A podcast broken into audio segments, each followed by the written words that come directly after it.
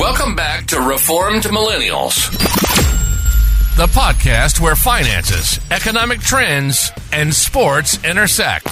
Cam and Joel help listeners better invest their time and money. Also, it's important for listeners to understand that investing in equities, fixed income instruments, and or alternative asset classes involves substantial risk of loss. Any action you may take as a result of the information presented in this podcast is your own responsibility. The information in this podcast is presented as a general educational, informational, and entertainment resource only. While Joel is registered to provide investment advice, this podcast does not provide individualized investment, tax, or insurance advice, nor is it meant as a recommendation to any listener to buy or sell any specific securities or otherwise take any other form of investment action. This is an excerpt of the full legal disclaimer that's available on the landing page of this podcast, which includes whether Joel Shackleton, Cam Pitchers, or GIM have any ownership or interest in the specific securities discussed in this podcast.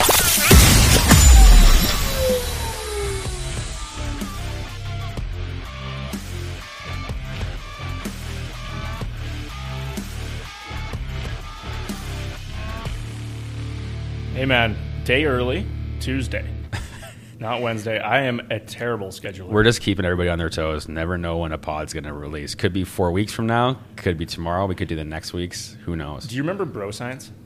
Uh, I do not know. Okay, so he would make these uh, YouTube videos where he would, at the end of each one, he would say that it's possibly or it's possible that there might be one next week. or this could be the last episode ever. Yeah, exactly. and that is the case with this podcast too. I mean, we depend too much on advertisement, and at some point, we might have to find real jobs. You and I. yeah. I really, I'm not sure what we would do without this podcast. Quite honestly. Um, Simon appreciates all of our lovely sponsorships. Um, that's a joke. We don't have any. But uh, Cam, welcome back. A day early, but quite frankly, um, I had an exciting weekend Okay. of watching sports, of, of spending time in Westlock, Alberta, which is God's country if I've ever been to it. Um, stayed at a Ramada. Great views. Um, How was the get- hotel experience? honestly, it had a slide. Simon was excited. And um, there was a place to get your oil changed in the parking lot, which was a huge win for So us. combining services. Yeah, it's good because my vehicle doesn't require oil. But nonetheless, it's nice to have the option. Tim Hortons, oil change location, three story slide. Didn't have to leave for the weekend if you didn't want to. Realistically, No, never would. Why would you? Breakfast provided. It was great. Um, but yeah, what was actually most interesting, at least in my opinion, Mm-hmm. was the Canadian Open. Yeah, crazy. Yeah, we might as well kick off with sports chat again. But like we were talking about, well, we've been talking about the PGA story last week and how we were talking Wednesday. I think the the the LIV PGA uh, merger information had just dropped, and we were kind of worried for our national open that it was kind of going to be overshadowed with all this news, and it definitely took up a lot of oxygen as we talked about last week. That was not just sports news; that was like across all news networks. That was talking, and that's more or less with the the Saudi involvement, and then everyone sharing their opinion on whether or not that should should or shouldn't be happening. And I don't think we'll go into it today, but obviously, even the U.S. some of the courts in the U.S. are starting to take a look at things. Some of the senators down there and uh, certain states have requested information on the deal and what that's going to look like, and the involvement of, I guess, having an investment from Saudi Arabia, which will be interesting to see how that all shakes out. But anyways, we had a national open. We have our obviously you and I are most of our listeners here. We have if you like golf, you kind of have some pride around the the Canadian Open, and it's it's tough with its schedule because it's right before like the U.S. Opens, another major is coming up this week. So it's kind of one of those ones where you don't have the best field because some guys taking the week off for prep, but others actually want to get that tournament in right before. So pretty good field. And for those who I guess don't follow, we had a Canadian, Nick Taylor. So shout out to Nick Taylor. Um, he's won a couple times already on tour, but he just broke a, I think it was 59 year drought. Maybe even, no, maybe it was 69. Yeah, 69 year drought for a Canadian winning its own national open. So congrats to him. It was great theater on Sunday. So, like, I mean, again, for those that might not understand or follow golf that much, like he shot three over in the first round and then shot 20 under in the next three That in, course in was aggregate. playing tough. Well, in comparison to most, because usually you see re- really super low scores that tournament. It ended up being 17 under one, which is, I mean, still high in comparison to you know major championships or whatever, but still it was dramatic on the Sunday. Went to four playoffs holes or five playoff holes, and the TV numbers back that up. So I was reading a few things today. So CBS drew over 3.3 million viewers for that, I guess, the final round. And that's the best number they've had at that tournament in the last 23 years, which was, you know, peak Tiger time. So to have that kind of number is is pretty amazing, up 19% from the prior year where Rory won. So, and even last year's was pretty dramatic, if you remember too. Like it was, I think, between two or three of the biggest hitters kind of coming down the last four or five holes. So, um, you know, PGA really are they in the news for the right reasons all the time? It's kind of dramatic, etc. As we've talked about before, the old adage that um, you know bad publicity is still publicity, and they've been on kind of a rocket ship these last like 12 months, especially just with the. I'm not sure how successful the Netflix thing was. I think there was a little bit of bump there, but um, just more media attention in general, and I think the drama has added to that um, the interest and the intrigue around things. And then, not to mention the fact that they just had a bunch of awesome tournaments this year so far. Like their schedule this year has just been, I think, increasing the. You know, we, we said we found found money in the in the couch cushions for all these mm-hmm. guys to start earning, but it's funny how that obviously is a motivator. You get better fields, better action. You've got the the live drama and the guys coming Brooks Koepka and Phil Mickelson competing at the two major tournaments. The first these first two of the year. So you just had all of this intrigue and interest around the game, and even in an event like the Canadian Open that may or may not be seen as a marquee event for American fans, CBS drew you know a 3.3 million 3.3 million viewer number, which is kind of rivals some of the NBA finals numbers that we've seen. So we just had that close off in the la- or last night. So Denver Nuggets win their first championship. I think for 46 years they've been a franchise, and that's their first championship. So pretty crazy. I was the one of the principal owners. I think it's Stan Kroenke of uh, the Nuggets. He's now won. He's owner of the Colorado Avalanche, so Stanley Cup winner last year. Denver Nuggets this year. Also, principal owner of the LA Rams, so won the Super Bowl no more than 18 months ago. And then I think he's also, I think the Colorado Mammoth, which is the lacrosse team in Colorado, has also won. So I mean, like obviously not a yeah. major four, but so four championships in 18 months. I think I read for this guy. How, how'd that guy make his money? No idea. Hmm. We could probably look that up as we're talking, yeah. but the he's he was he moved the Rams from St. Louis. I think he's also part owner in Arsenal, if I'm pretty sure. So had a pretty good year um, in general with his uh, investments in various sports franchises. So um, we don't really. I know we've we've chatted a, a, bunch about both the NHL and the NBA and and the I guess our interest and intrigue around what the final numbers are going to be from a broadcast standpoint. We've talked a bunch about obviously the fracturing of of our attention and whatnot, and how that's going to I guess play out in in some of these major sports that have seen such increase in TV deals, but now with this kind of shift away from I guess traditional cable and and whatnot, it's going to be interesting to see how how they stack up in terms of past years, and not to mention the fact that both in both leagues, sorry, excuse me, this year that we have kind of non-marquee teams in the finals. So I think Nuggets Heat for the most part, the early returns on that is that it's more or less even with past years.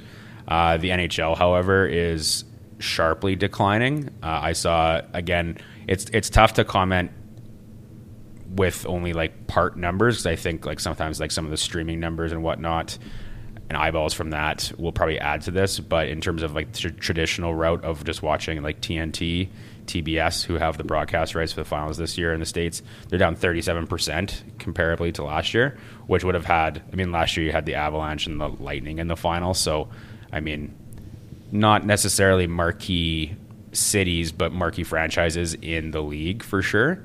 And, big name players and big name players and like the intrigue of I think that was the Lightning's third consecutive final, so they're going for a three-peat. Colorado, best team in the league, etc. You kind of have these two you know Vegas and there's good stories. There's always good stories within every team's run to the playoffs. But in in terms of intrigue around the final, I mean, there's so many things like I mean, Nobody cares. Nobody. it- It's so out of. Like, I was talking about this with my father-in-law, and I said, you know, for the like he he would be the perfect example of someone who is like a. He likes hockey, but he's other than outside of the Oilers, he wouldn't follow it unless there was intrigue around it. So like very fair weather, but. So he was asking me like, "Oh, how the finals going?" I'm like, I can't even comment on it just because I've lost interest. And usually, I'd be someone who would at least be, I would watch probably like sixty percent of the games, probably in full in most years, and I haven't really watched more than a period or two. And I think the and the NBA actually, I think they had comments on this as well. You get into June, you're starting to people are just starting to. Uh, lots of people in the states are probably shifting focus to the NFL. It's more interest around the draft and and then OTAs and the, and the free agent signings, etc. So, in plus you're just going into summer where people are just shifting their their focus and th- the fact that they take like two to three days off in between games sometimes it just mind it's so mind-boggling like i understand like bigger travel lots of times because you're usually dealing with an east and west but when you have momentum especially coming off potentially like really good i mean i'm not sure if this year was a great example of having really good semifinal or conference finals but you have this momentum where it's it's on every other night. Something to do. Like the you know round one of the NHL playoffs is the best time because you just have four games a night going, going, going. So like once you're down to two teams, like why don't you want to keep that momentum going by having game build up game game build up game and you have this this delay in between for travel time etc and everyone just loses interest so I think they need to rethink that for sure. I think there's obviously a lot of things we've talked about in other podcasts about changes that we would make and and, and things we want to see. But in general, um, I mean, I think you know the NBA can kind of rest a little bit on its laurels with with how much it's built up, um, and it's just it's it's general. Um, the excitement around the NBA, et cetera, is just is just higher. But I think both have. There's been examples of both this year where it's like I'm not sure if I like the approach that they've been taking in terms of putting out their content. No Connor McDavid. Nobody cares. So I, let me get back to something that um, I care more about, Mr. Kroenke. Mm-hmm. So Okay, yeah. while you were talking about the NHL and everybody tuned out of the podcast, I was looking into Mr. Kroenke, and um, interesting humble beginnings. His father owned Mora Lumber Company, and his first job was sweeping floors there. He was doing the books by 10 and was an avid athlete. But what is most interesting, and this is something that I find is probably the best financial advice, mm-hmm. not financial advice, but financial advice. He married well, Good man. and his strategy after getting married was brilliant. And so Kroenke married Ann Walton, who just so happens to be the heiress of the Walmart, Walmart. fortune. okay, so then, but he's not directly in with the Broncos. No. So what's Okay. most interesting is that he actually did make his money on his own, sorta. So he founded the Kroenke Group in 1983, a real estate development firm that built shopping centers and apartment buildings, and developed many plazas near Walmart, which is kind of a good idea. now, it's interesting that I didn't put the two names together Yeah. because I'm a big fan of a company that does this in, the, in Canada. Um, but also, I read a long thread on businesses that and founders of those businesses that became billionaires just by building around Walmart. Yeah, having good anchors like that, right? Yeah, which I actually think is one of the, or arguably one of the most important um, business strategies for people to to kind of model. It's a great copycat method, and if you can find those those instances, whether it be digitally or um, on the real estate end, I think it's just a it's a really Yeah, good I know approach. from I know from talking to you know clients in the in the commercial real estate space. Like I mean that that's kind of the the goal, right? Is like when you're when you're developing out, is if you can get a marquee anchor in there, like a I mean in Canada, like a Canadian Tire, Home Depot, Walmart, like these types of things, just they attract the foot traffic, which then brings in the other um, leasing opportunities, etc. For a lot of these complexes, so I can't imagine that. Uh, well, obviously, uh, Mr. Kroenke's uh, approach to that was very successful. So I just know of him from like I mean, so he moved the St. Louis Rams to LA, so he was in the news for a long time about basically being hated as an owner. But um, yeah, I mean he's got his he's got his fingers in a lot of things. So uh, yeah, congrats to the Nuggets. I mean that was again not necessarily the most uh, intriguing NBA Finals, but. and again, not necessarily any. I mean, Jimmy Butler, I guess, might be viewed as kind of a top 10 player ish from like a excitement standpoint and or, or storyline this year but in general like you know you don't have i would say you, you did not have um, the top 10 like movers and shakers in terms of like newsworthiness um, in the finals but you did arguably have the best player on the planet playing that no one necessarily knows anything about in Nikola Jokic. Did you so, see his picture from when he was like 10 years old? Yeah. I think that was me. I think I think it was you actually. It looked it just you guys went in two different directions. You just yeah. you kept having the baked goods and he decided just he he is such an interesting player to like. So I, one stat. So Jokic played 20 games in the postseason this year. 600 points, 269 rebounds, 190 assists. Never before in NBA history has a player reached all those numbers over any 20 game span, regular season or postseason. So this guy just puts up like he's he's the ultimate all around player. I mean, he's a seven footer with hands and vision. It's there hasn't really been anyone like him. He's a unicorn. He probably should have won MVP again this year, which would have been three in a row there's I mean there's a lot of good players to pick from, and everyone gets voter fatigue with those kind of things. But yeah. I think it's a very interesting case study in like we talk about how the NBA markets their stars. Like this guy, he doesn't he has a he's actually pretty funny if you listen to him in his interviews and stuff like that. Like really dry and obviously kind of a different background being from Serbia and getting to the NBA, but he was basically like, I need to get home. Like, I want to go home and hang out with my family. I want to go home and he's a huge horse racing guy. He wants to go home oh, and see really? his horses and stuff like that. Like, he does not have that. I guess with most other stars, they have this this swag about them almost. I would say, like informally, and he does not care about that.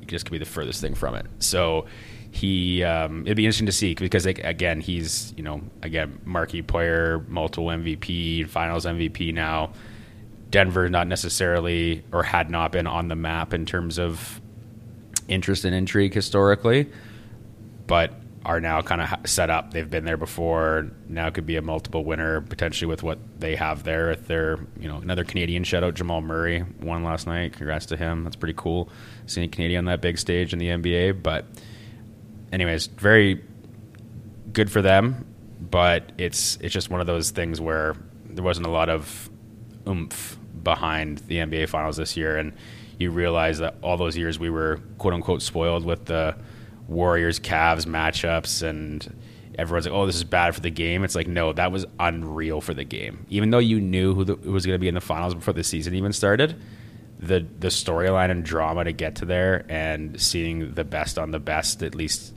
in your um, like for the for the general NBA fan or general sports fan, it was amazing. So it's I'm sure they're we talked about before. They got a lot coming up for, for the NBA in terms of you know new negotiating deal. In the next I think I think they want to get going on that in the next 12 months or so. So it'll be very interesting to see because they're not necessarily um, these last couple years they've seen some stagnation, um, both either created themselves or you know via the the bubble, COVID years, etc. So I feel like maybe we should talk about this now before.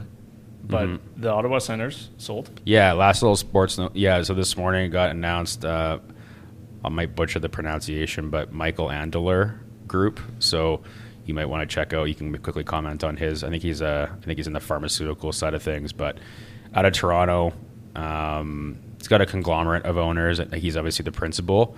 I think um, so Eugene Melnyk's daughters, who are the ones who you know owned the team after the estate, uh, after Eugene passed away and went into the estate, they were the one controlling. I think they've actually retained ten percent ownership as well. So that's actually kind of interesting. That's um, good. Yeah, that might have been a piece that was obviously like there was basically over the last you know couple months. There's been you know upwards of ten different groups talked about, but it was re- realistically four serious bids, and I think it, they didn't necessarily go with the highest bid. They went with the one that fit obviously what the NHL was looking for and maybe what the wants and needs of the of the Melnyk family was as well. So I mean, obviously retaining some kind of local ownership, I think, was important for them. I think obviously making a commitment to the city of Ottawa is important, and it sounds like obviously these guys checked all the boxes. So that final price was reported right now at nine hundred and fifty million dollars. So just a shit under that billion dollar number. But I think when you consider the fact that the Melnyks are retaining ten percent, then I guess the valuation technically would have been over a billion. If I think that's how it should work out, if ten percent was retained by the Melnyks.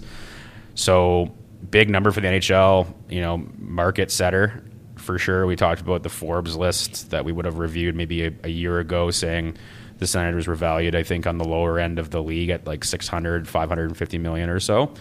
So definitely uh, a number that a lot of the owners in big cities are probably very interested on, and probably might want to pull the trigger. Like we might, I would think that there might be some more interest in uh, selling teams in the next little bit here, considering yeah. this uh, this new benchmark. But so yeah, that that uh, saga is over. Um, the only thing I will say is that it's interesting. I, I, I think this group, this Michael Andlauer group, etc., had a re- pre-existing relationship in the hockey world, uh, so that there's probably some comfort there.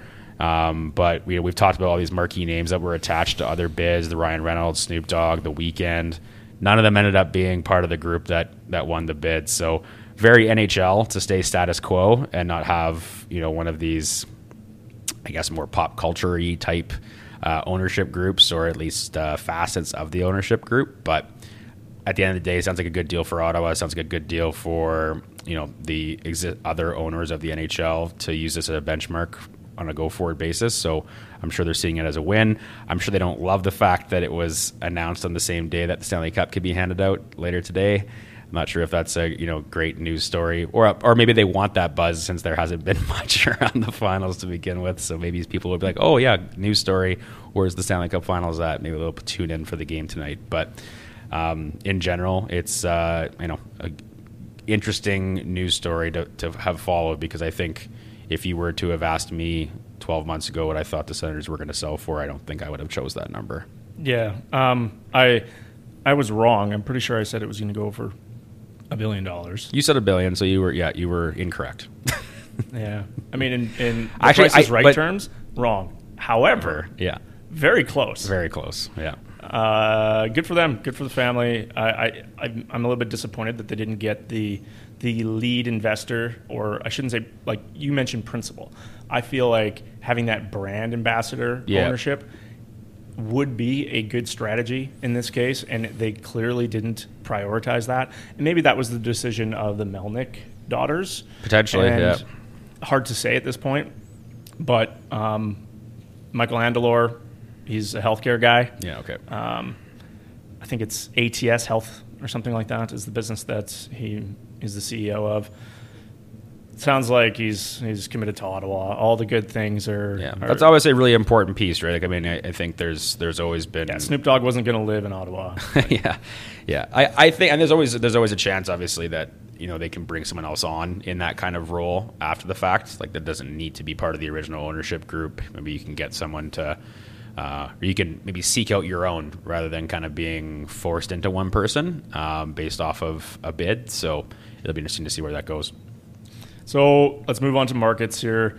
Um, without talking about individual stocks, which I'm going to avoid for a while here, I think that today's most recent release was um, inflation data, and it came out that the rolling three month average for non core, so when you when you uh, pull out um, energy and you pull out uh, food mm-hmm. out of United States inflation, it's now rolling at an annualized 3%. Now, that isn't actually what the year over year number is, but that is a three month annualized of 3%. And that's getting darn near close to their target of 2 Now, while that is currently what Chair Powell is focusing on, I need to draw people's attention to what is likely going to be their next topic in order mm-hmm. to argue for continued yes. tightening and or a sustained high rate. Yep. And the last time that we had core inflation at 5% annualized, that would suggest that I think back in the 80s, it was um, the actual interest rate was 10. So while a lot of investors, um, Stan Druckenmiller being one specific, that had mentioned that in order to break the back of inflation, actual interest rates have to be below, or sorry, rather higher than going core inflation. We are there, mm-hmm. which is now I deem to be kind of that tipping point. And it's going to be very interesting meeting over meeting to see the commentary changes, how they change their, their wording, um, and whether or not we get rate hikes. Uh, the United States is tighter than Canada. Uh, the last last month we had a, I wouldn't call it a surprise raise. I do think it was um, unexpected, mm-hmm. but it does speak to a Canadian environment where we are still very concerned about the going interest or the going um, Canadian dollar to U.S. dollar rate, and uh, we're sitting at one three four roughly right now, mm-hmm. and that's kind of the sweet spot for a commodity exporter, and that's just going back over the last 30 years where we want it to be. It's not great for us to be to have a weaker dollar um, for all of our other industries. It, it's, it supports the exports, but it also hurts services and it hurts the, the value of, of our assets in general. And also, we don't like to have it too strong either, right? There mm-hmm. is that, that happy medium for our economy, the way that it's constructed. And right now, our, our Bank of Canada has to juggle a few things. While their mandate, again, is always tight employment or and, and uh, stable prices yeah. or interest rates around 2 to 3%, they definitely are considering multiple other things. And, and keep that in mind. We are they are battling a very difficult housing market. Mm-hmm. And this is something I kind of wanted to talk about with you. The stock market is the stock market. It has it has now been 52 weeks since we saw a reversal in the S&P 500 new lows list. It finally stopped making new lows literally 52 weeks to this week. And since then, we've seen a rally in tech stocks of 30%, 20% in the index, 20.1 or something roughly. And um, banks have lagged, obviously, in that mm-hmm. 10% range. We've seen some problems there. And that largely has to do with the yield curve, interest rates, et cetera. So now we have found what seems to be an agreed upon multiple at 5% interest rates. Where do we go from here? Do we go tighter? Are we going to see a, a uh, Federal Reserve or Bank of Canada that um, cuts rates at the end of this year? Currently, markets are pricing that as a no. Yeah. That was changed two months ago. We talked about that on this podcast. Mm-hmm. Um, it doesn't look like where employment is and where current rolling inflation is that they have the willingness to signal that there could be rate cuts this year. So if you are somebody who is trying to make a call on your variable interest rate or your fixed interest rate, this is a challenging time. You are in that um, that position where it's very difficult to determine whether or not the the upside is worth it. Yeah. And I think one thing I, maybe I want to talk to you about, and this is something that I did a really poor job, probably 100 episodes explaining. I still to this day wake up sometimes thinking, Joel, you did such a bad job describing marginal demand. And I, I want to just kind of have a back and forth with you on this. And it's around real estate. So it's no secret that I've been looking for houses for, I don't know, 40 years. And um, right now, we've gone and we've looked at plenty. And we've seen, and if you talk to any real estate um, or agent, agent yeah they are talking about how there's still lots of demand for houses. Mm-hmm. But that is, but that's got to be put into context. There's no supply, and there's only a there are a lot of people looking mm-hmm. for homes relative to that supply, mm-hmm. but not relative to averages. Yes, there aren't a lot of people shopping for houses. There's a lot of houses or people shopping for houses relative to how many are available. And what that means is is that you can have a a market that has let's let's use Apple shares for as an example. Let's say they have a billion shares. There's only like 25 for sale. And that sets the price for all billion of those shares. Mm-hmm. And that is an illiquid, very tight market. Mm-hmm. And it is it does a poor job accurately pricing homes. So now we're seeing this this reality where a, a very desirable high end homes sure, there's going to be the rich guy that doesn't care about the 6% rate. They probably can go to their bank and get a 3.7 rate because they have business interests there. They have Yeah. over a million dollars in their wealth management account. They have all of these things that they can flex to get that preferable rate. Yeah. And then there's the regular family, perhaps, that doesn't have those things, that is on an upward trajectory. They have high income and they can barely qualify. Mm-hmm. And then there's everybody else who's just fallen out of qualification right, uh, realm. And those homes that aren't quite in that upper echelon or desirable, you're seeing there be a big price gap where they're dropping prices. Yeah, And then there's those that are incredibly desirable that are still maintaining those 2021 prices. And at the end of this long monologue here, what I'm trying to express is that we this is what a ugly illiquid market looks like and if you are an advisor or a um, real estate agent who is telling people that it's a good time to sell or a good time to buy you're not giving everyone the right or the mm-hmm. the the full the full picture. Mm-hmm. You're not painting the picture as it actually is Yeah. because that's not accurate. Now, if you're selling a house in a very desirable area, that would Yeah, I was gonna say- oftentimes be bought by wealthy people. Yeah. Probably you'll sell it. Yeah, I, I mean, there- there is like as you, you say, marginal demand. Is that what you yeah use the term? Yeah, like I mean, it's just very it's it's less so a guarantee as compared to you know two years ago when we saw the the height of of home exchanges um, in our market and across the country, U.S. too. I mean, that that was a um, an event that spurred out of out of COVID essentially, and there is still I mean, yeah, we, you and I both, I think, review market data on on houses quite often. Like, I mean, I'm either from a personal interest or from a professional interest standpoint, and I think it is really easy to see that the anchoring to prices still exists. But like, I would be interested to run some some data, and I'm sure it's out there in terms of like homes in areas that like average days on the market and you know average price drops and, and all that kind of stuff mm-hmm. because I, I would be I, that was not happening two years ago.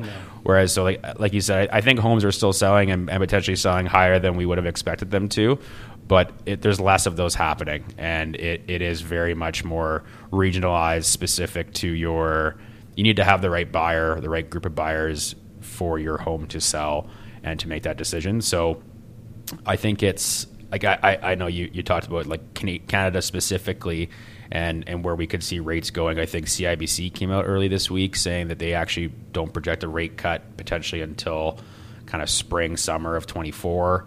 So that that's definitely a change in rhetoric, and I, I you know we had commented on that previously. So I think there's going to be a lag between anything that's potentially coming down the pike with with the U.S. rate cuts and I think we're probably in it for the long haul. I, I think they're probably still waiting to see you know more consistent data. We, we've talked about this before, how you know, we had all of these rate hikes in such a short time frame. There's a lot of things happening very fast over a short period of time, and the fact that we are now seeing maybe some data that would suggest that we would be in a position to potentially cut rates, halt rate, cut or halt rate increases, etc. There's still not a huge sample size of that, and we're coming off this, like we've talked about this before, coming off this crazy, volatile, uncertain time in a lot of facets of our economy, and to now make they're essentially making reactionary calls along the way. And now we don't i think taking the taking the approach to be non-reactionary and actually take in more data to make a more informed decision is mm-hmm. probably a good thing. I think one thing you wanted to touch on this week and i mean it's it's definitely led a lot of news outlets especially in the financial world talking about the impending commercial real estate commercial debt issues that are probably on the horizon with apparently a lot of data pointing towards lots of mortgages and, and debt coming up for renewal in the next 18 months or so. Yeah, so those, there's there's obviously a lease problem. There's a it's it's almost like this slow motion crash that's Yeah, occurring. yeah. And And that's got to have an effect on the on the whole. I mean, I we're talking about residential specifically, but I mean, our our I- commercial real estate market uh, in both, you know, how how much is is on the bank's balance sheets, especially. I mean, obviously, there's typically some more strength or um, think about Uh, pensions, certainty. actually. Well, that too. Yeah. I mean, there, They're the largest owners of and um, sovereign wealth funds, Yeah. um, pensions, as I'd mentioned. Think uh, teachers' pension. Think AIMCO. Think all of these incredibly large pools of capital. Where AIMCO is in the two hundred plus billion dollar range.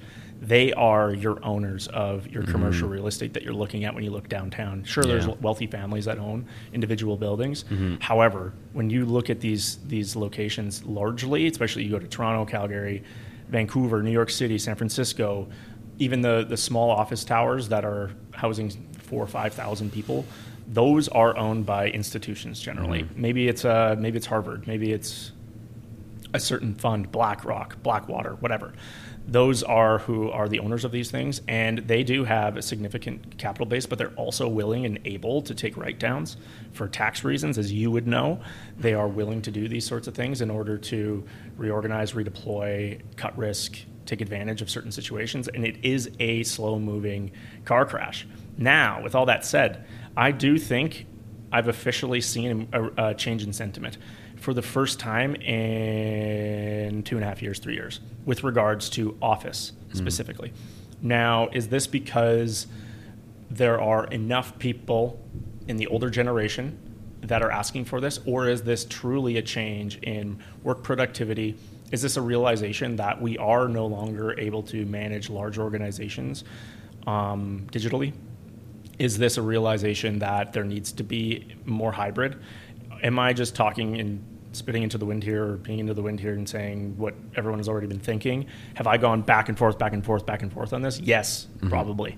However, Paul Graham tweeted this, and I and um, Sam Altman actually um, reiterated this. Now, these are both guys that ran YC Combinator, very, very, very influential people in the Valley, and um, are arguably two of the most important people in startups specifically. But Paul Graham says, I've talked to multiple founders recently who have changed their minds about remote work and are trying to get people back into the office. I doubt things will go back to the way that they were before COVID, but it looks like they may go all, may go or they most sorry, but it looks like they will go most of the way back. Why were all these smart people fooled? Partly, I think it was because remote work does work initially. If you start with a system already healthy from in person work, and partly because it seemed to evolve recruiting, which is always the bottleneck, there will definitely continue to be remote first work companies, in his opinion. Mm-hmm. They were before COVID, and it works for some businesses. And there will be types of jobs like customer service that will commonly be done remotely. Mm-hmm. But remote work first won't be the default, in his opinion. So now I tend to agree with this in a lot of ways. And mm-hmm. Paul Graham, Sam Altman are on the leading edge of this work from home change. Those businesses were the most most capable. They were the most technologically savvy. They were the ones most incentivized to do this. They wanted to get the cheap labor outside of the United States. They had all the incentives to, for this to happen for them. And they're now backpedaling to a certain extent. Mm-hmm. We can come back to your and my professions mm-hmm. and recognize that this is already the case. Yeah. However, that doesn't change the reality that there's 30 to 40 percent vacancy in San Francisco. There's 20 to 30 percent vacancy in New York City. When you look at Calgary, it's in that the high teens, low 20s as well. Is it possible that we've seen a bottom in office commercial real estate? I think this is me not making a call on anything. I do believe for the first time in two and a half years, and on this podcast we've talked about work from home at nauseum.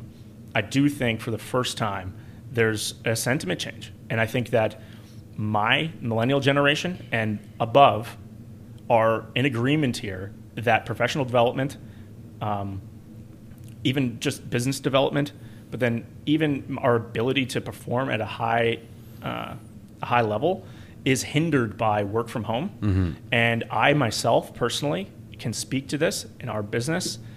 It was a struggle for me the last 18 months with regaining traction within the firm and the people.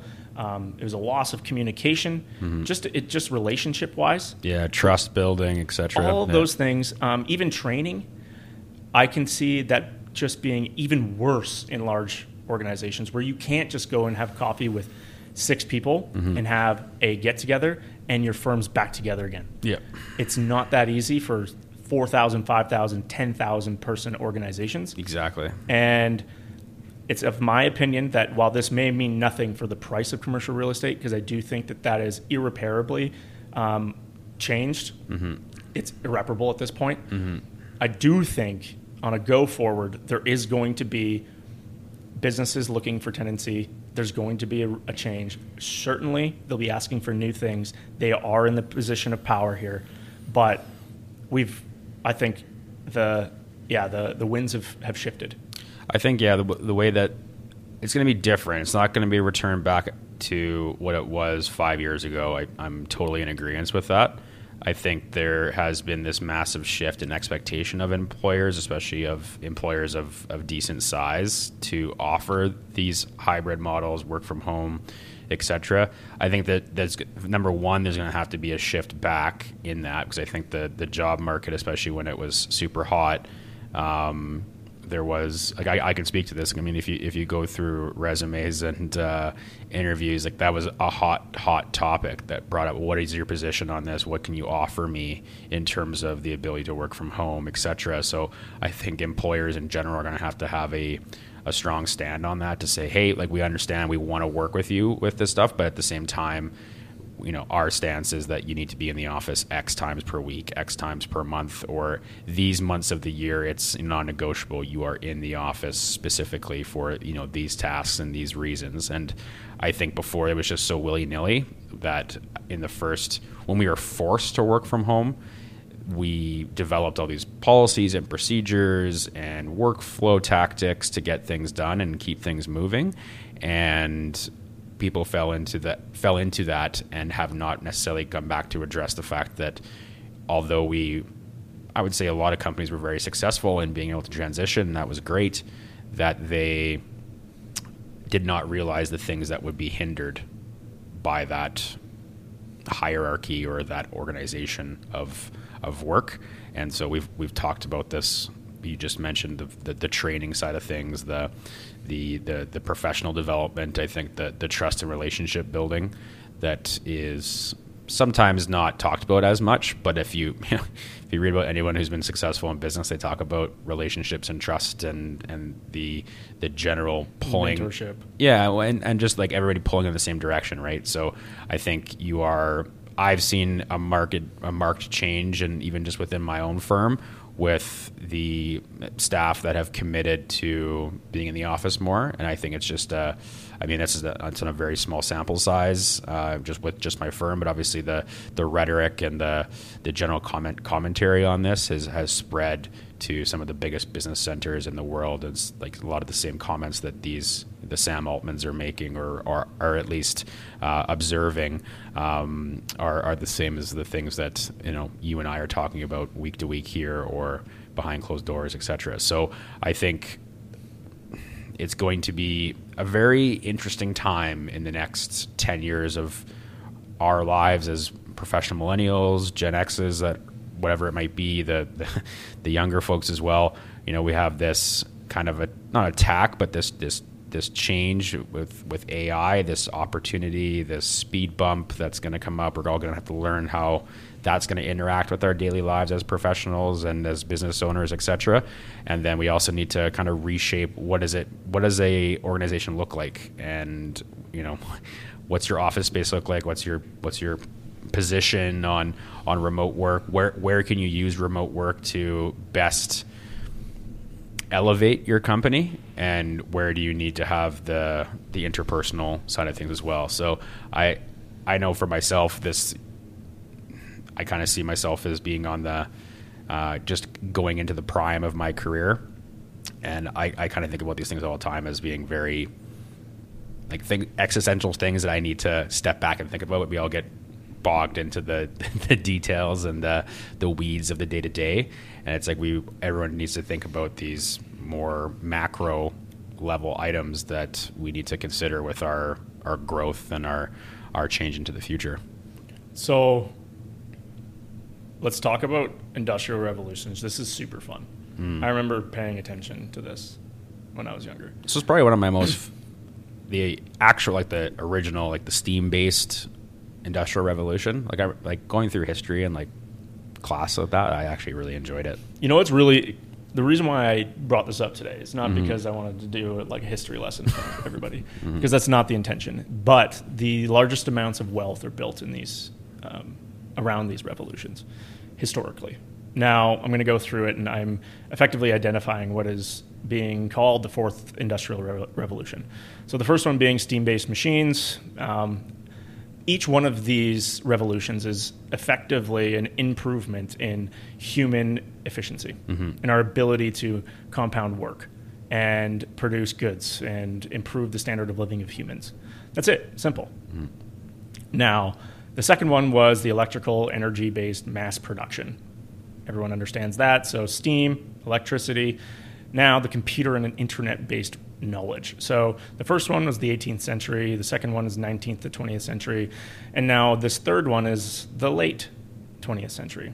Um, just the think about- automation of things Well, and no. manufacturing plants. so this is i mean I, I encourage everyone to read the the knowledge machine which is the the founding or the beginning of the internet and the computer and how they went about building it um, the, the the the government programs in which pushed it uh, a lot of it was based around the, the second world war and then um, is now evolved to what it is today. But the fourth industrial revolution is this the idea of artificial intelligence and information technology. And this is, I think, something that has really picked up steam 2010 to today.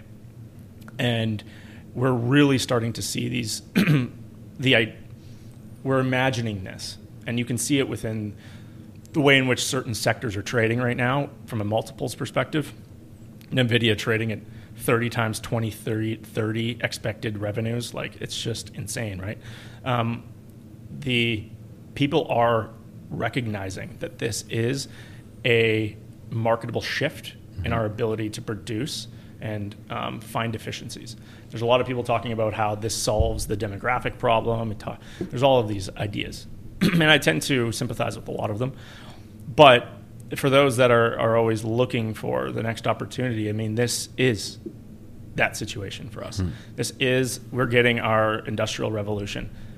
For, for those that are, are stuck in this idea that it's never been a worse time or it's never been less affordable to buy a home, also look at the, the reality that is it's also never been better to leverage technology to accomplish more for a cheaper price. You can ChatGPT and GPT-4 is accessible for twenty dollars a month. I think that we, there's a million places to look and see um, headwinds for millennials and for, for the for the younger generation. I sympathize for that. I, I truly do. But go find yourself an organization that is going to allow you to take advantage of these things. I'm doing it myself. Go and find that place that is going to empower you, and you will not be worried about the affordability of a home. Just focus on the the good. Stop um, dwelling in, in the negative. and I think that that would be a, uh, a positive change in, in your in your your personal sentiment and your not only that the luck that you end up having, but I am excited. It is a little bit crazy. Well, I think the the thing around I, I started thinking about the saying like you never know that you're in the good old times when you're in them kind of thing. Yeah. I think similarly speaking with like from like an industrial revolution standpoint or what, whatever this might be, you don't know that you're in it until it's over, and Oh. we're in it. So I this guarantee is you, Simon is going to turn 18 and be like, John, you were so lucky, Dad. Exactly. Dad, you're so lucky. You don't realize how hard it is for me. Yeah. And well, and that, that's probably. yeah. Every single generation is the same with that, right? You always look at the pr- prior one and say, "Well, we don't get these things," but then you don't think about the things that you do have in comparison. So, I think one thing I'm I'm trying to employ and obviously want to put out put out there is that you well we've talked about before i guess and just embracing this change and, and finding new ways i think a lot of what the commentary is on how hard how millennials are the first generation to essentially be in a worse off position than their parents at their same age kind of thing i think that's that's been talked about Uh, at nauseum and and how this is going to be a big or a big issue in the future. I think it's also like we are a part of a generation where, and and the ones coming behind us, we're going to be finding a new way to create what the baby boomers had, and we're going through this. We've gone. I mean, the the computer and internet based knowledge revolution actually wasn't that long ago, realistically. So you're thinking about maybe having two pretty big revolutions or big changes in how we either get work done or make money, socially interact, et cetera, et cetera. There's probably going to be even more of this within our lifetime just because of the computing power and, and how fast things develop and change. I'm sure we're, we're going to go through even more of this before uh, we kick the bucket. But at the end of the day, it just boils down to embracing these things and finding ways to not ignore them and bring in little bits and pieces into your day to day as you move forward. So, um, and, and to your point, finding finding the right employer or finding the right support staff to get into a position where you guys can all be pulling in the same direction on those kind of things is, is like ultra important because if you uh, if you're part of something that is like we're not accepting this or we're not adopting this or we're not even considering this then you're kind of you're compounding the issue if, if you yourself are not investing in it as well. And this um, transitions to my recommendations for the week. Mm-hmm. Um, Charlie Munger, in his most recent interview with uh, the Founders Podcast, he went. He had a dinner with uh, the guy who does that pod. Mm-hmm. Fantastic. Listen, I can't recommend it enough. But the one thing that stuck with me was his his advice for those like career advice, effectively, mm-hmm. and it was to find yourself a great organization, put yourself inside of it, and never leave. Let that compound, and I think that that actually um, coincides really well with Morgan Housel just put out a podcast recently, and I just learned this, but his book, the the Psychology of Money, is the third most read financial book in history. Wow. I think the only one above it is um, The Intelligent Investor and Graham, and I'm forgetting the other one. But Rich Dad Poor Dad. actually, that's what it was, which is so sad. The Velcro wallet. Um, but that is incredible. I've been saying for five years that he's the best financial writer of our time. Last year, he puts out his first book. He has another book coming out um, in November, I believe, mm-hmm. and he has a podcast out that just I think it's like 15 minutes, and it's the power of staying put. Mm-hmm. And um, I listened to it to myself, and I found it to be it just hits home. Some things just hit home at the right time in a lot of cases, and mm-hmm. I really respect him as a person. He doesn't know me from a hole in a wall, but uh, he's been really helpful for me, and I mm-hmm. recommend everybody take a peek at that. Easy listen. He's got a great voice, and um, that's my recommendation for the week. Mm-hmm. Uh, check those two podcasts out. They will be in the newsletter.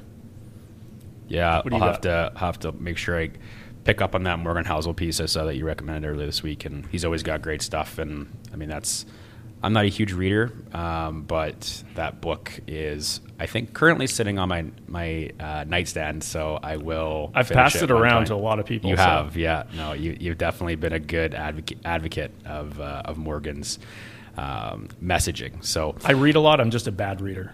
Slow. Yeah. um, recommendations this week. I haven't honestly been didn't consume as much this week as I normally do. I I don't love to give comedy recommendations just because it's so subjective and I don't want people getting the wrong idea about who I am as a person necessarily. But I did. Uh, we've talked about Tim Dillon before, so I mean, again, comedy is subjective. I think he's such an interesting he's a very interesting interview. He's also a very he he's created his own little media mogul himself. Um, and so outside of the comedy, so he was on with Tom Segura this week, another uh, pretty prolific comedian who's out of the last call it five years kind of built his own little media empire uh, with, with, his own podcasts, etc. It was very interesting to, for there. Uh, he was asking Tim about like actually a serious topic for about three seconds of the podcast, and he was talking about how he basically uses his podcasts to fine tune his comedy routine and essentially talking about how this podcast medium allows him to riff and get feedback on just general takes that he would have or situational things that he's talking about that could lead to comedy bits. And then that basically fine tunes his his hour stand up or his 90 minute uh, routine, whatever it might be, for like a special or for or for whatever it might be.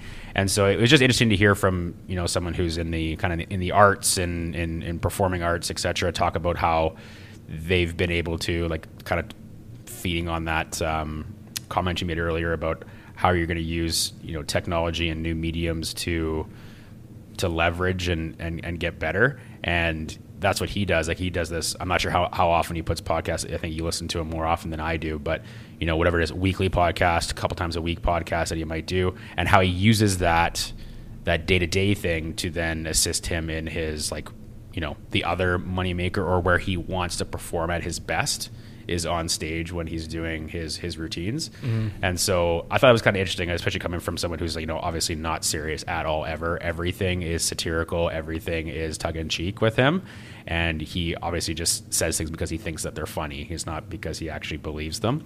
Um, That's which is really important.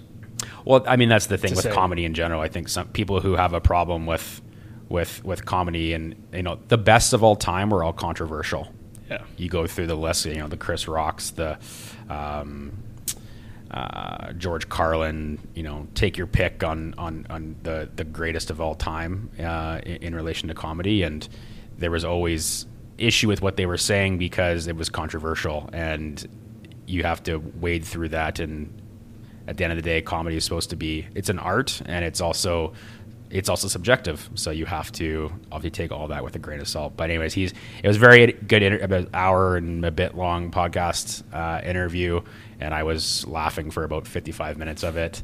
And he is, uh, like I said, he's a very interesting, very interesting guy in terms of his approach to. I think a, a lot of comedians and and whatnot have had gone through a, a, pretty big transformation in those COVID years, and you can see the ones that have been most successful on it have been able to find ways to to fine tune their craft and and not necessarily be so reliant on the gigs and, and now have this this podcast tool or other media tool to become popular and have a following and then that just increases their ability to elevate their you know stand up routines etc so anyways i was kind of taking it was obviously you listen to those things most of the time just for the entertainment of laughing but i was also pretty intrigued with his take on on how he's used the last call it five years of transforming himself to to be more successful. Yeah i i'm a huge fan but i'm gonna leave it at that and um, we'll talk to you sometime next week. Who knows what day yeah, it'll be? New episode every week, probably, maybe. Wednesday, Tuesday, Monday, Friday, Thursday. Depends on Joel's schedule. as long as you download and subscribe. Thank you.